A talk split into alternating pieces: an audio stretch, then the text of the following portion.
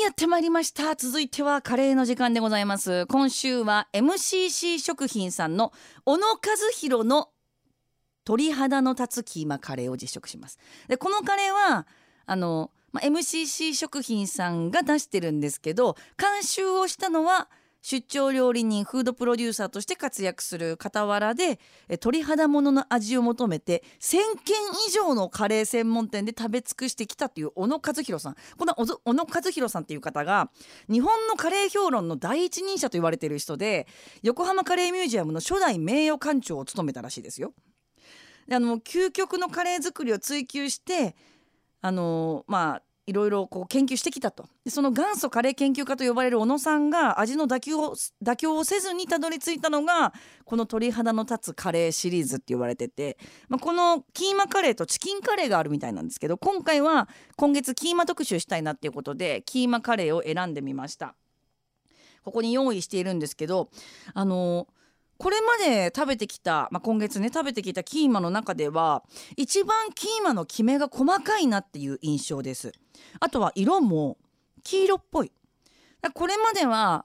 結構ちょっと濃いお色だったり赤っぽいお色のものが多かった印象なんですけど今回はすごく黄色っぽい感じのお色になります。鳥肌の立つカレーいただきます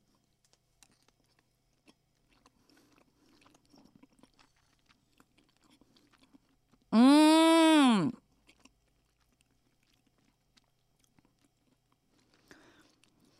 あなんか不思議。鳥肌はちょっと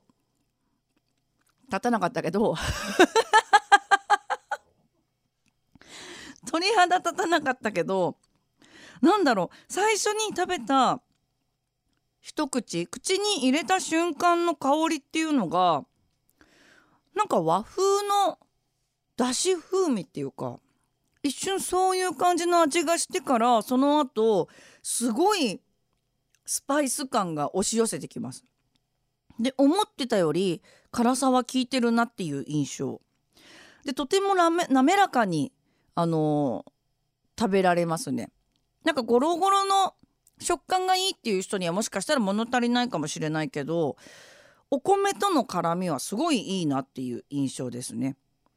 で、まあ、汁物のキーマっていうよりかはもう本当にドライカレーに近いような類のキーマカレーになってます。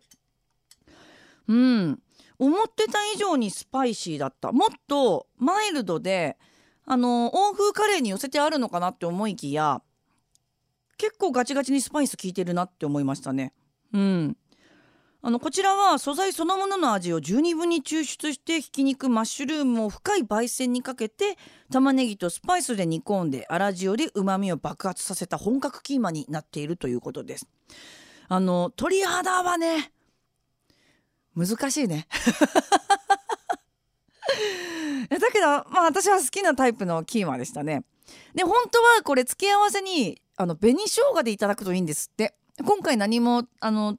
付け合わせずに食べたんですけれども是非鳥肌の立つキーマカレー気になった方は紅生姜も合わせて、えー、食べてみてほしいなと思います。今週は MCC 食品さんの小野和弘の鳥肌の立つキーマカレーを実食いたしました